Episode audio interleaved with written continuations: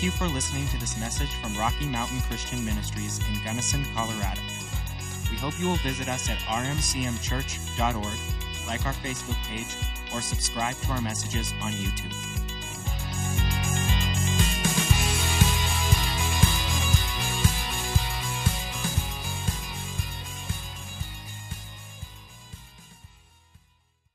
Yeah, I'm just going to have to. Uh, I've just got so many things in my heart this morning, and I, and I just have, and I've just. I mean, I always pray this, but I really meant it today.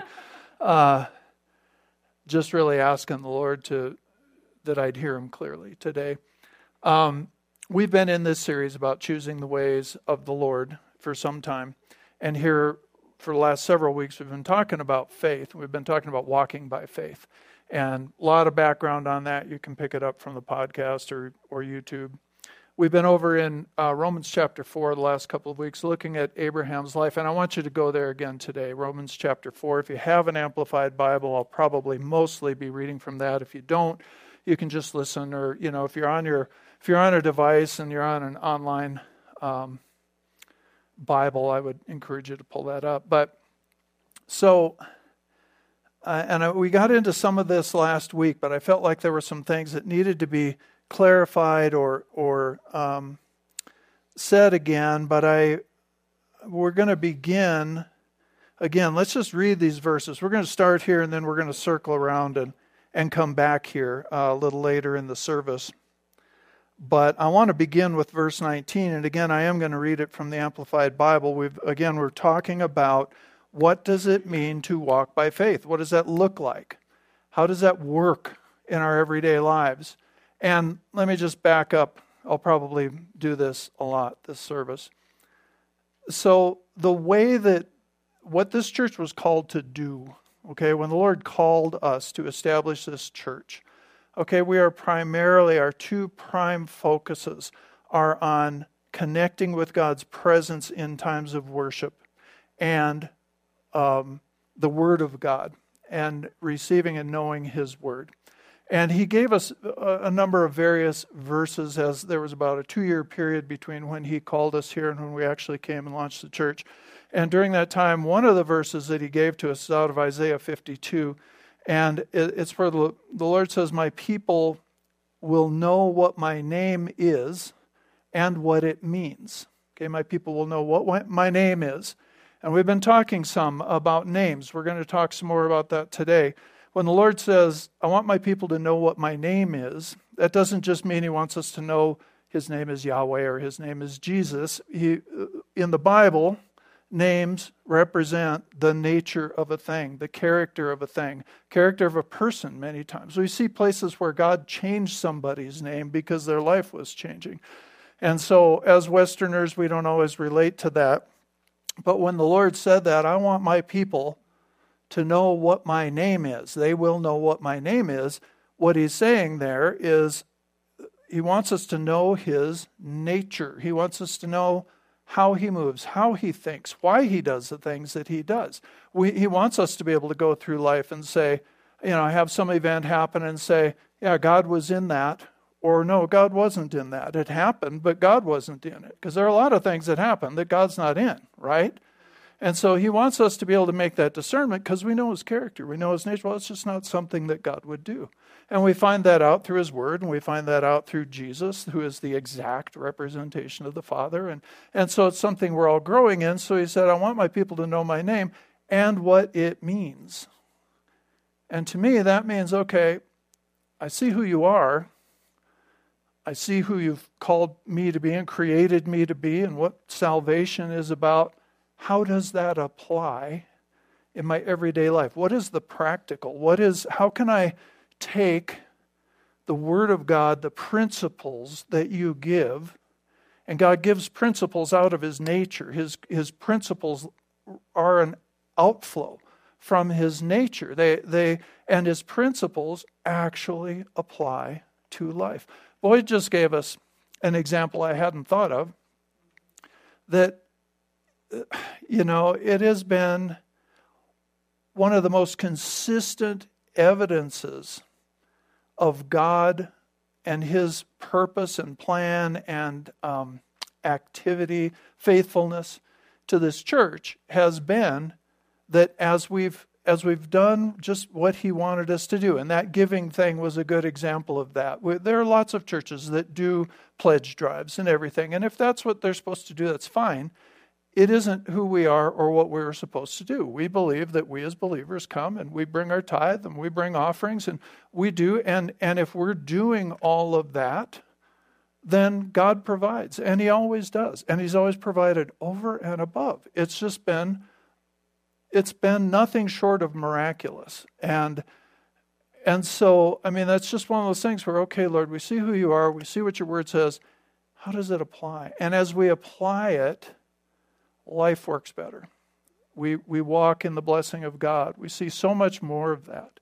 We stay free from a lot of things that we could be tangled up in simply by walking in the Word. So, but part of the, the DNA of this church is we teach the Word. And the scripture talks about the Word of God coming to us line upon line, precept upon precept, here a little, there a little. Okay, it's in Isaiah.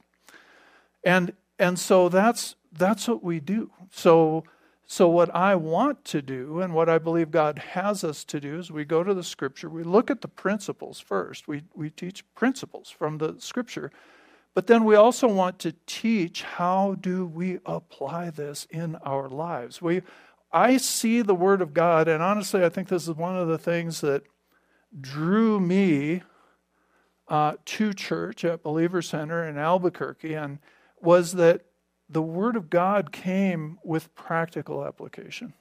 It came with an understanding, or, or I learned too to go to the Lord. I'd see the principle, I'd accept it as something that is in His Word, even if it's totally different than the way I used to think. And I was able, through my relationship with the Lord and through what was taught at church, to go and say, okay, man, how do I apply that?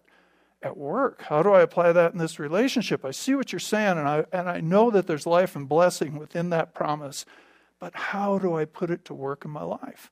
And that's the way I believe the Word of God is very, very practical. It is there for us to apply. Okay? And so, with us looking at this thing, I mean, the scripture over there in Second Corinthians uh, 5 7, it, you know, we looked at it before. It says, tells us that we are to walk by faith and not by sight. And the Amplified Bible says, um, regulate your lives and conduct yourselves by faith and not by sight. Okay, well, that's a great idea.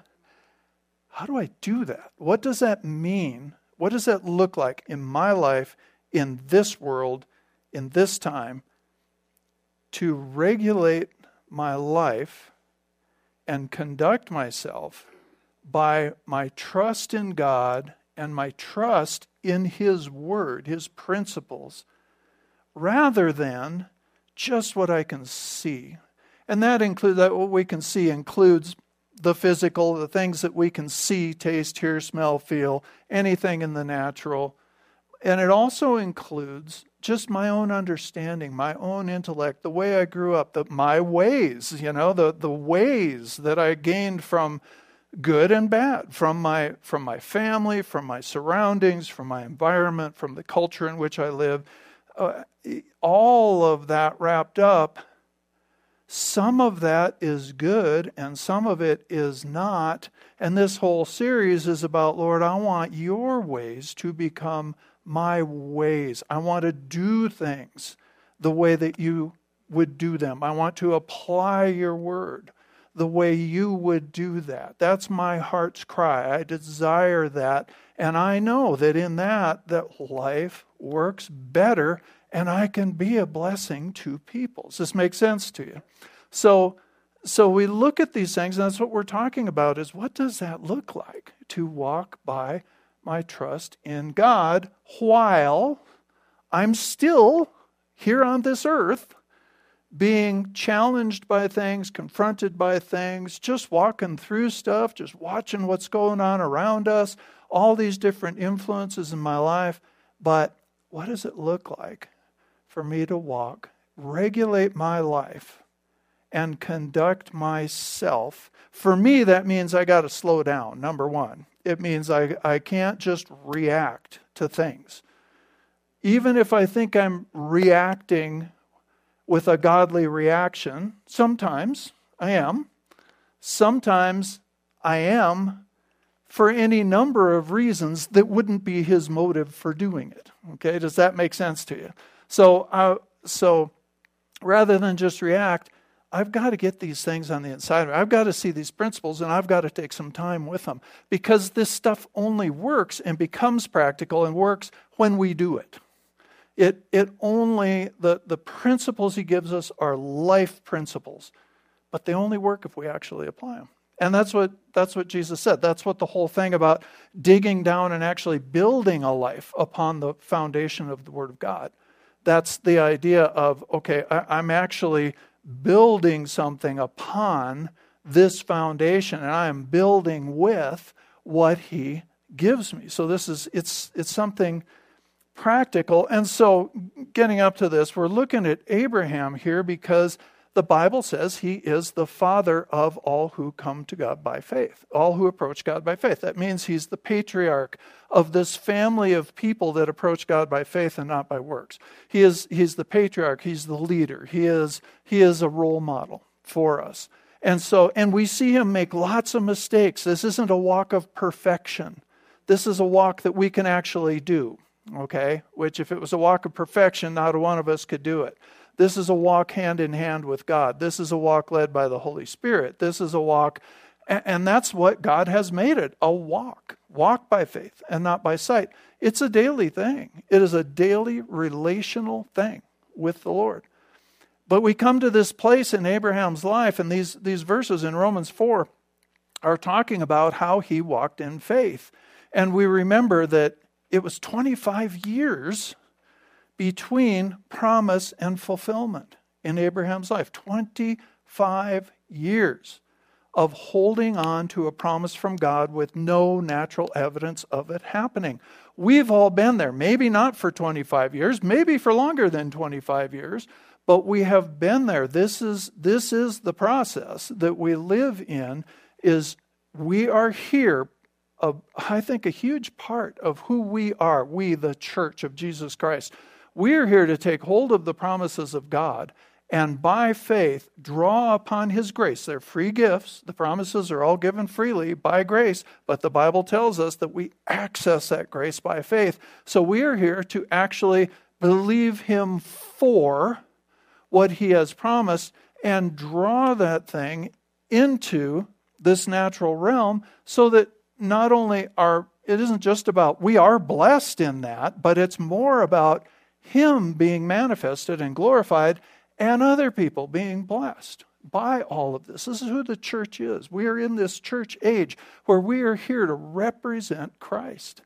And this is, this is how we do it. And in Abraham's life, it, it was 25 years. And then, after Isaac is born and, and lives for a, a few years, a number of years, then God says, Take that child the child that you believed for for 25 years. And I want you to take him up on the mountain. I want you to sacrifice him to me. I want you to give that up. And I believe that in uh, the earlier verses in this chapter that we read, where it talks about, you know, Abraham believed God and and believed that he was a God who gives life to the dead and calls those things that are not as though they were. Essentially, when he was taking Isaac up there, and he made statements along the way, there were people with him going up, and and they said, Well, Isaac asked him, Where's the sacrifice? And he said, God himself will provide the, the sacrifice. And when the, the whole group went to a certain point, then just Abraham and Isaac went from there, and he turned to everybody else and says, The boy and I are going to go up here and worship, and we will return to you. So, I mean, he had this in his heart that I'm serving the God. If, if he calls me to sacrifice this boy, I will do it and he will raise him from the dead. It was that kind of faith that he had working in his heart. And again, so all of this through his life, he becomes this model for us of faith. And these verses right here, did you find 419 yet? Okay. Uh, from the Amplified, again, it says, He, Abraham, did not weaken in faith when he considered the utter impotence of his own body, which was as good as dead because he was about a hundred years old, or when he considered the barrenness of Sarah's deadened womb. Verse 20 No unbelief or distrust made him waver, doubtingly question concerning the promise of God, but he grew strong and was empowered by faith as he gave glory to God. So here he is. This, this right here is the place where, if we're going to falter, I've seen a lot of people falter right here. Between that, that place of believing God when, the, the, when there's delayed answer to prayer or delayed manifestation of what we're believing God for. Or maybe what we're believing God for does not come to pass. And we know that it was God's will, maybe for somebody to be healed and they don't get healed. Okay? We've been there. We've stood through that. We've prayed for people. And a lot of them have gotten healed. We've seen some tremendous miracles of healing in people's lives. But if they don't get healed, then what? Or if there's a big delay in that, or you're believing God over your business and your business ends up not making it, or any number of things, and we're standing there, this is the place where if we don't apply the scriptures, then my experience has been we will either make up, I don't know how else to say it, some of the worst theology about God's nature that we've ever heard comes out of this place and us compromising, saying, well, I, I guess it was just God's will okay, for this person to be sick and die. Well, I don't believe it was ever God's will for anybody to be sick and die. I don't believe He didn't establish the earth. There was no sickness here till sin entered in, okay? It was just God's will. You never know what God's going to do. Uh, he just needed another angel in heaven. People do not become angels when they die. Uh, all there are all kinds of things we come up with. We compromise what we know about God instead of standing and saying, "You know what? I don't know. I do not know why we win some and lose some. I know there's a devil loose in the earth. I know who God is, and I will not compromise on who God has revealed himself to be just because I don't understand something that happens in the earth. And that's what was going on here. It says, He did not weaken in faith when he considered. I know some of your translations say he considered not. If you tear it apart in the, in the original language, it means he looked at it and he didn't, he didn't waver. He didn't he didn't allow. It doesn't say he didn't have doubts come to him. Doesn't say he didn't have those things come. He didn't have challenges. We know he did. We watch him go through them. We watch him make mistakes. But in the long run, he didn't allow that stuff to make him waver, and he did not weaken in faith. But it wasn't just because he was a super guy. It wasn't just because, oh, it's Abraham and he just, man, he just doesn't weaken in faith. No, it's because, again, that word considered, we looked at it last week. It means he contemplated the natural circumstance. He looked at it.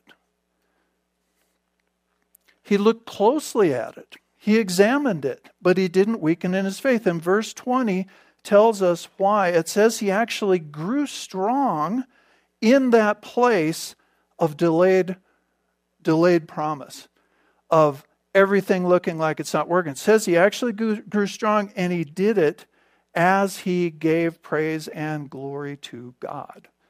That's an important part of that verse is that when we're standing in that place, rather than start making up different theology or other people just walk away from God. I, I know people who have gotten angry with God because something didn't work out the way they wanted it to work out, and they have just they just don't believe anymore. They have walked away from the living God based on something that happened on this earth. And that's a tragedy.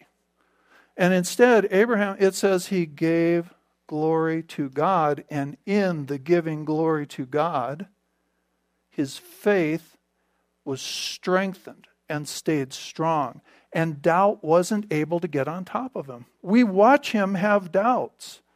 We all have thoughts of doubt come, and if we pretend we don't, we're lying.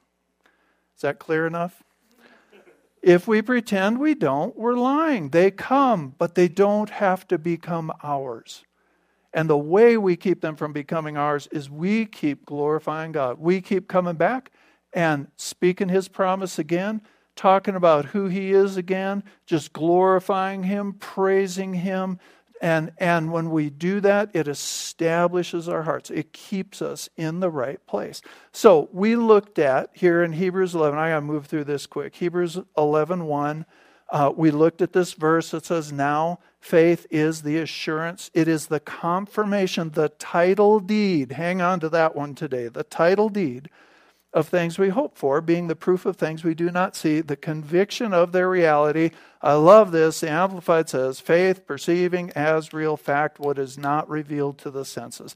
So, one of the things faith does in our hearts is it perceives as real fact something that isn't manifested yet.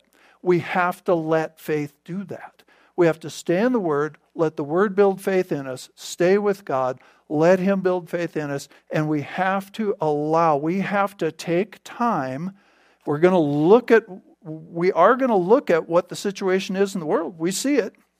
But the way that we're going to keep it in its place is by allowing faith to reach out there and reassure us and reassure us that God's promise is bigger than whatever this thing we're facing on the earth is. And this is one of the ways you know when you have moved from mental assent to faith. Mental assent means I intellectually agree with what I see in the Word. I, I agree. I see what it says. And I intellectually, in my mind, I agree with it. That's not faith. That's a good place to start. That's way better than disagreeing with it, okay? It's a great place to start. That's not faith. Mental assent happens in the soul. Mental assent happens in our mind. It's something we've grabbed hold of and we've chosen to agree with. And that's, a, like I say, that's a good place to start. We can't stop there. We've got to keep feeding on the word and the person of Jesus Christ until something happens in our spirit, which the Bible calls faith. There's a confidence that can come into our hearts that supersedes doubts that might arise in our mind. It just supersedes them. There's a confidence in the heart that I know, I, I now have the title deed to whatever that promise is. I, it, it's, it's got my name on it. Okay? I, my name is on this title. And, and I have the title deed to whatever that promise may be. That's what faith does on the inside of it. And it does. It'll, it allows us to walk along and people think we're nuts and but we just know that I don't know how it's going to work, but I know God and I know He is going to come through in this situation because He said it. And that's not just something we choose to say or we say on Sunday or whatever, it's alive in our hearts. Okay, we can be there. I just none of us are perfect in this, and I, I, I we God, God knows that. Okay, but we can be there. We can set this as, Lord, I need that kind of faith burst in my heart. Just speak to me, because we saw faith comes by hearing, hearing by the Word of God. Okay, so one of the ways we know when we move from mental assent to faith is because faith just starts perceiving this thing. I just know it. I know that I know that I know. I know. I know. I don't know how, but I know. Okay? And we can walk in that. And so then we start to regulate our lives and conduct ourselves based on that, not so much on what is seen. Okay? All right? You with me so far? We're just going back. I know we talked about this last week, but we're just back line upon line, precept upon precept. We're letting these scriptures build one on another. Okay? So then we looked at this verse last week, and I want to show you some more about this verse this morning before we're finished. Uh, this is 2 Corinthians 4.18. And actually what I want to do, well, let's just read this verse first. Since we consider and look not to the things that are seen. Now, over there in Romans 4, it says Abraham looked at the stuff that was seen. Okay, so that's one part of it. But here it says, since we consider and look not to those things that are seen, it means I'm not going to give too much weight to those things but to the things that are unseen, for the things that are visible are temporal, brief, and fleeting, but the things that are invisible are deathless and everlasting. So, what we need to do is discipline our flesh and our thought life to look at, even though we're going to see that what's going on, we're not going to deny the fact, we're not going to pretend the problem isn't there, we're not going to do any of that, but we are going to lift our eyes up and consider those unseen things. It means to contemplate, to think about, to weigh. And what we're going to do right at this place is we're going to be sure in our hearts that we are continually, when we're faced with the fact, you go back to work the next day, the same thing is there. You go back into a relationship, same thing is there. You go back to the doctor, hasn't changed yet. Whatever it might be, at that point, we're going to come back and we're going to contemplate God and who He is and what He has said. And what we're going to do right there is we are going to give more value and authority to what God has said than what the natural fact looks like. Okay? This is the walk of faith, but you have to do it.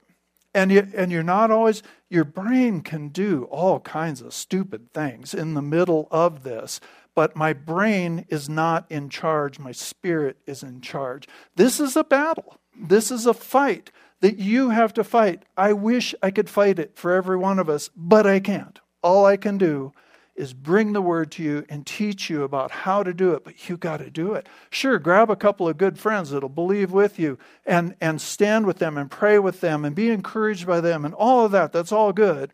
But ultimately, you're going to make the choice how much weight you're going to give to the word, how much weight you're going to put on.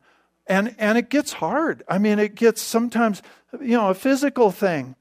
It's way hard. It's way easier to believe God for healing for somebody else because you don't have the pain in your body. Okay? So some of this stuff, you know, what's going on in the in the natural realm, it's very real. And that's why it said with Abraham, he considered it. He looked at it. He estimated it. Okay? But we're going to look at that word and we're going to choose. And you got to do this on a daily basis. And a lot of times you got to do it multiple times a day when you're facing stuff you got to go back to that word. You got to go back to that promise. You got to glorify God about that promise. Lord, I thank you for this particular promise. And we quote it to ourselves and we walk and we beat the devil up with it and, you know, whatever we need to do. Take that word. It is a sword that the Lord puts in your mouth and just cut the devil to ribbons with it. We have to actually do this. We can't just talk about it on Sunday. I'm not saying you're doing that. I'm just I've seen so many people fall right here, and I don't want that to be you. Okay? So, um, we're in a culture that really overemphasizes, I would say, worships intellectualism. Being, being smart, being brilliant, what we can think about, the university system, you know, how many letters do you have behind your name, all of that. None of those things are bad until you start to worship them. But uh, but because of that, we can forget that really the mind is not supposed to be carrying the weight of our lives. The emotions are not supposed to be carrying the weight of our lives. They're there for a good reason, but the mind needs to be renewed. The Bible says in Romans chapter 8 that the mind that the mind of the flesh is sense and reason without the Holy Spirit. Sense and reason are good things. It's better to have sense than have no sense, okay? It's better to be able to think logically and reason on things and to have no reason working in your life. But without the Holy Spirit, it says that that whole thing actually stands in enmity, is an enemy of God. It doesn't work. It needs to be renewed. It needs to be changed. We need to think the way that God thinks. So, um, so the Bible doesn't teach us to deny that natural reality, to pretend it doesn't exist, to live in denial. It doesn't teach any of that.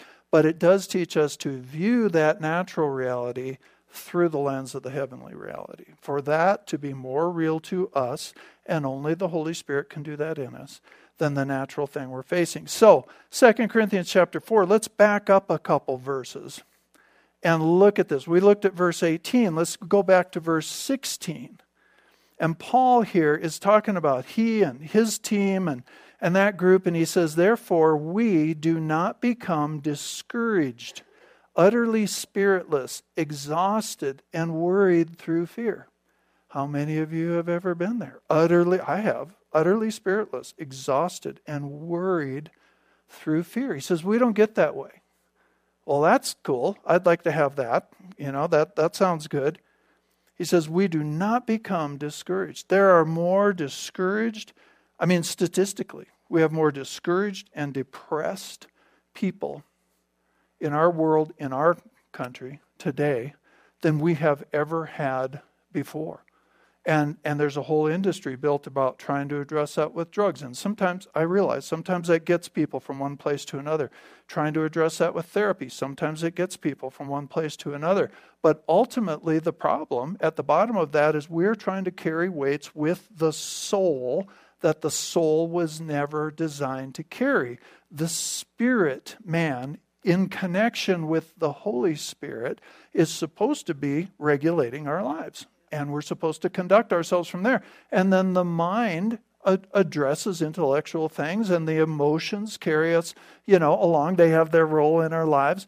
But those things we're never meant to carry the weight of this life emotionally. You can't you can't do it. So so paul says we don't become discouraged exhausted wearied out through fear though our outer man is progressively decaying and wasting away that can mean the physical man that can also speak of the soul Yet our inner self is being progressively renewed day by day.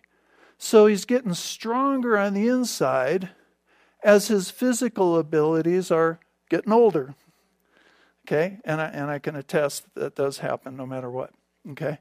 Uh, so that's cool. I'd like to have that. That that that's where I want to live, right? So he goes on to verse 17, for our light and momentary affliction our light. Think about this. Paul's describing the challenges of his life this way our light and momentary affliction, this slight distress of the passing hour. Go read about Paul's slight and momentary afflictions. He was, he was uh, beaten with rods several times. That means they take rods, they beat your feet and break all the bones in them. And Paul had to travel. Okay, uh, he was he was uh, whipped. He was stoned, which was a, a form of uh, capital punishment. He was left for dead, and a lot of Bible scholars believe he was dead, and that group gathered around him and raised him from the dead. But whichever, he was put in a pit and, and crushed with rocks. He was imprisoned. He spent years in a prison in sewage, standing in sewage under the Roman uh, guard place. He, I mean, it, it just goes on and on. He had the pressure. He talks about the pressure of his care for and concern for all the churches and all the people that he had started. I mean, it goes on and on. But his view is these are light and momentary pressures, slight distress of the passing hour. What's he saying? These are temporary, brief, and fleeting. And he says, so it's like, okay, I would like to see my problems in that light. Okay, I, I, want I want that too. I want everything I'm seeing in these verses so far. He's saying all of that is ever more and more abundantly preparing and producing and achieving, sorry, it's amplified, for us an everlasting weight of glory. I'll only read this part to you once. Beyond all measure, excessively surpassing all comparisons and calculations of vast and transcendent glory and blessedness never to cease. Okay, he's saying all this stuff I'm viewing as a slight distress of the passing hour, but all this stuff shipwrecked. Spent a night and a day in the sea. Ugh, I wouldn't like that. Uh, all this stuff, and he says that is producing this everlasting weight of glory. Now, if you pull verse 17 out, which many people do, and they add a few other verses like it that they pull out of the context, it looks like we could make the doctrine, which isn't true, that, oh, it's just, just affliction, just tribulation, just the problems of life, that's making me strong. That's what's earning me my place in heaven. That's what's creating this, this glory that I'm going to go to, okay? And we know there's a whole doctrine about that. We've taught on it many times. We know, uh, we've looked at the language, we've looked at everything. We know that just going through afflictions and tribulations in life does not make us stronger. It's what we choose to do in the middle of that that makes us stronger. So look at verse 18 again. Are you still with me? Okay, so he says, he gives us those two verses, 16 and 17. Okay, he gives us his view on those things. He says, you know, my inner man is being built up, even though the outer man is wasting away. He, he calls them light and momentary affliction. He says, producing all this glory since, verse 18, since. That word means since, because, or when. Since, because, or when. So this verse, the other two verses are contingent on verse 18. 16 and 17 are contingent on verse 18. They don't just exist floating around in space somewhere. He says, Since we consider and look not to the things that are seen, but to the things that are unseen. For the things that are visible are temporal, belief, brief, belief, and free, free brief and fleeting, but the things that are invisible are deathless and everlasting. That verse, since, is incredibly important. It's just like there in Romans chapter 4, where uh, it talks about all this stuff about Abraham that comes down, and it, and it says he didn't weaken in his faith because he gave glory to God in the midst of it. This is saying, Paul's saying, we don't get discouraged by all this terrible stuff. Why? Because we keep looking at those unseen things. We keep estimating them. We keep weighing them and giving them more weight and more authority in our life than the things that we see. If we do that, we can go through hard times in life and not be discouraged and not weaken in faith and not allow doubt and unbelief to get on top of us. Does this make sense to you? Okay. So this is what Paul's telling us. All right. Now, we're going to go back to this. I'm just going to clarify because I don't have much time left here. We looked, we've looked at this, these verses, Romans chapter 4, verses 19 and 20. Last week, I said to you that one of the things that takes place when we start looking at our natural circumstance, the natural fact, whatever it is, one of the things that happens is that we begin to, I said, give it a name. And I stand by that. And I told you a story about uh, some friends of ours. She was diagnosed with a very aggressive form of cancer. And one of the things the Lord led them to do was never to use the word cancer. And they didn't. They did two things. They only shared what was going on with a very select group of people that they knew would stand and believe with them and pray for them. They didn't share it with everybody they knew who would just get frightened by it, think, oh, well, she's going to die, and, and start speaking all of that. They just didn't tell those people. They just didn't tell them. And I think that was very wise. And they just told us this. They, they just said, the Lord told us, don't call it cancer. And instead, they called it, uh, they said she has some rogue cells that need to come back into line. And that's how they went through that. In telling you that story, I was not saying don't ever use the word cancer, don't ever use the word flu, don't ever use the word COVID. I'm not saying that. What I'm saying is look what they did. They went to the Lord, they focused on what His word says. And he gave them instruction on how to walk through that. For them, it was important what they called that thing. And the reason, so when we start to name something, we give it a context. It's not just the word that we call it. Okay, that's not what all I'm talking about. We start to put a context on things when we start to name them. Okay, so you know, different things. Well, cancer is a good is a good example. We hear the word cancer, that comes with a context. Okay? And it and it impacts us differently than the word cold. Okay? For good reason.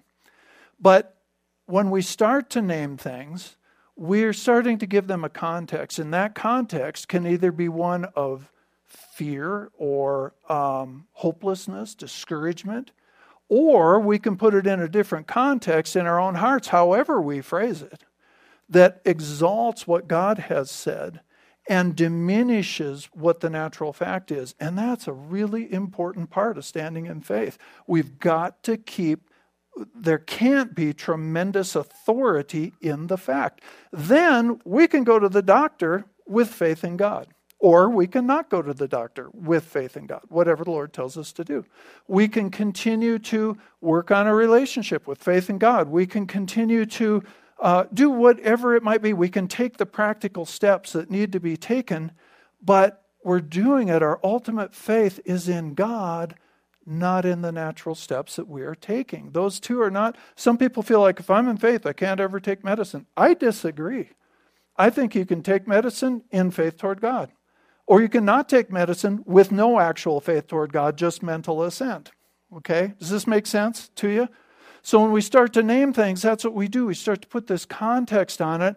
And the Bible tells us in Proverbs 18:21 that life and death is in the power of the tongue, and those who indulge in it, meaning really let the tongue run, okay, will eat the fruit of it, either for life or death. We know that what we say makes a difference. What we what we say from the heart. Jesus talked about that. The good man out of the good treasure in his heart flings forth good things. Didn't say he just says nice things. He says he's actually flinging forth good things into the earth. And the evil man out of the evil treasure in his heart flings forth evil things.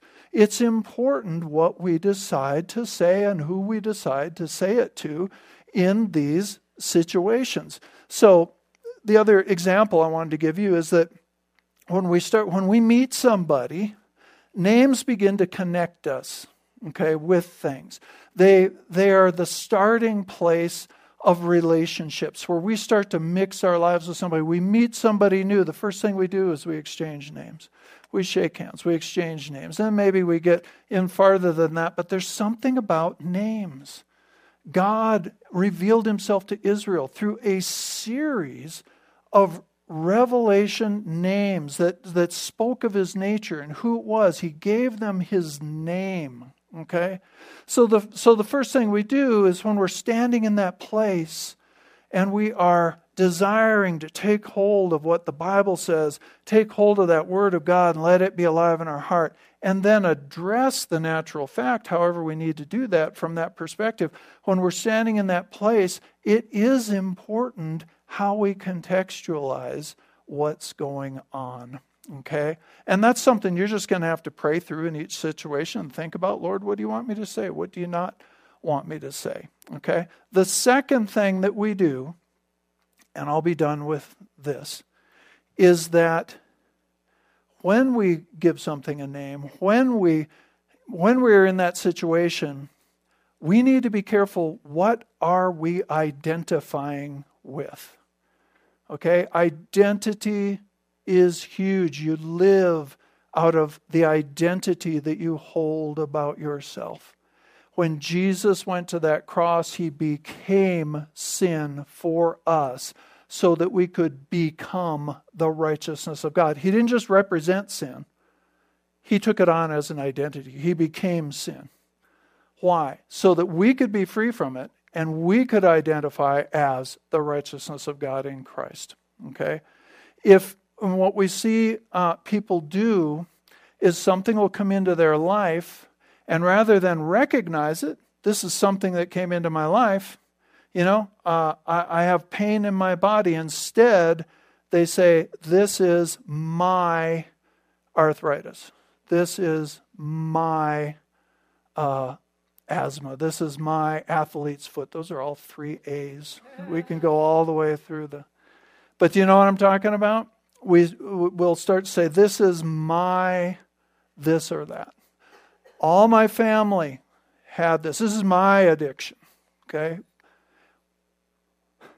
You guys still with me? I know we're going over time. I don't care.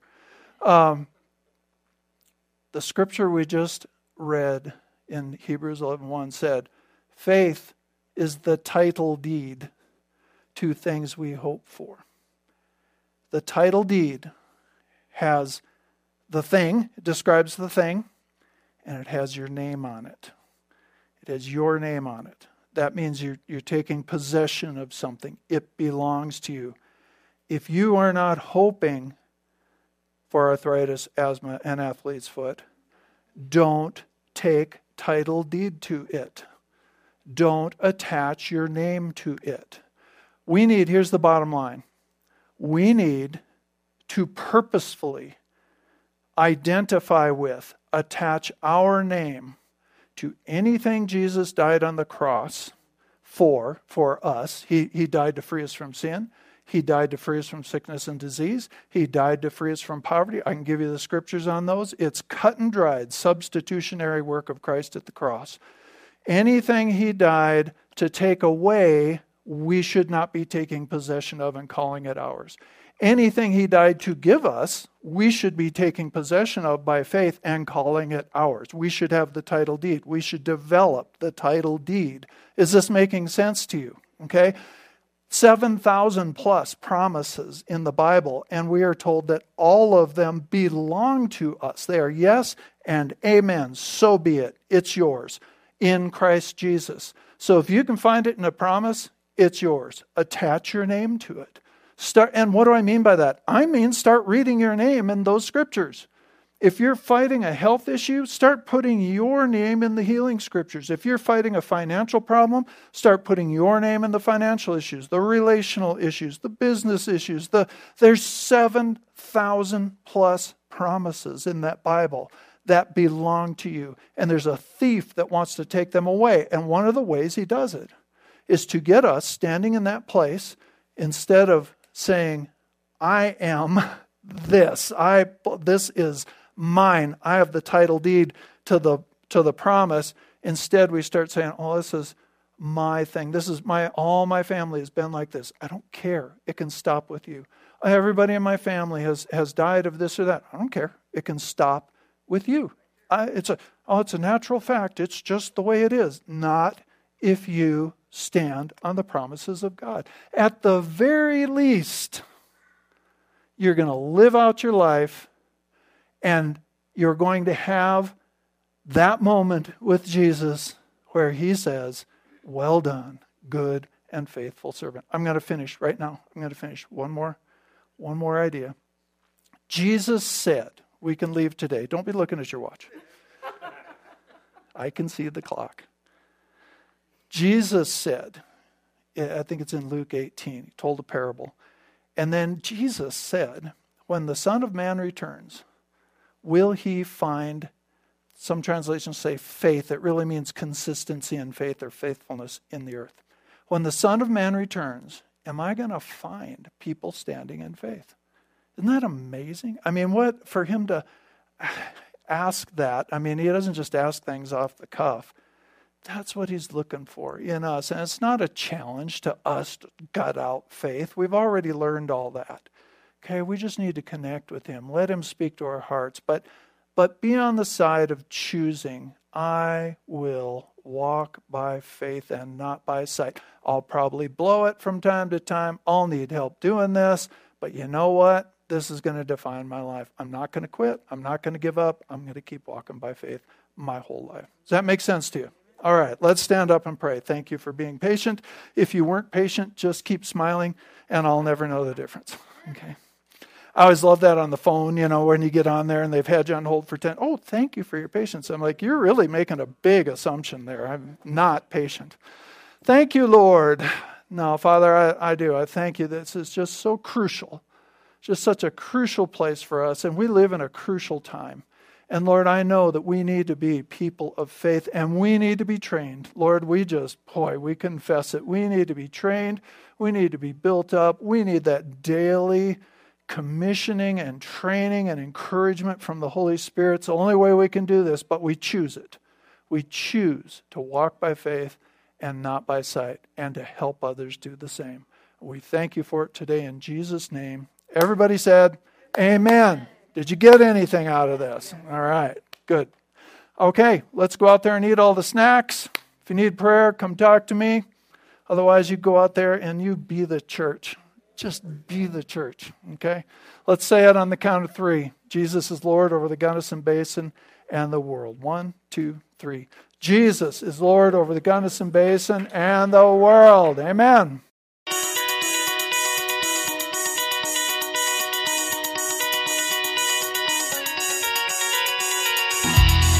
You are listening to a podcast from Rocky Mountain Christian Ministries.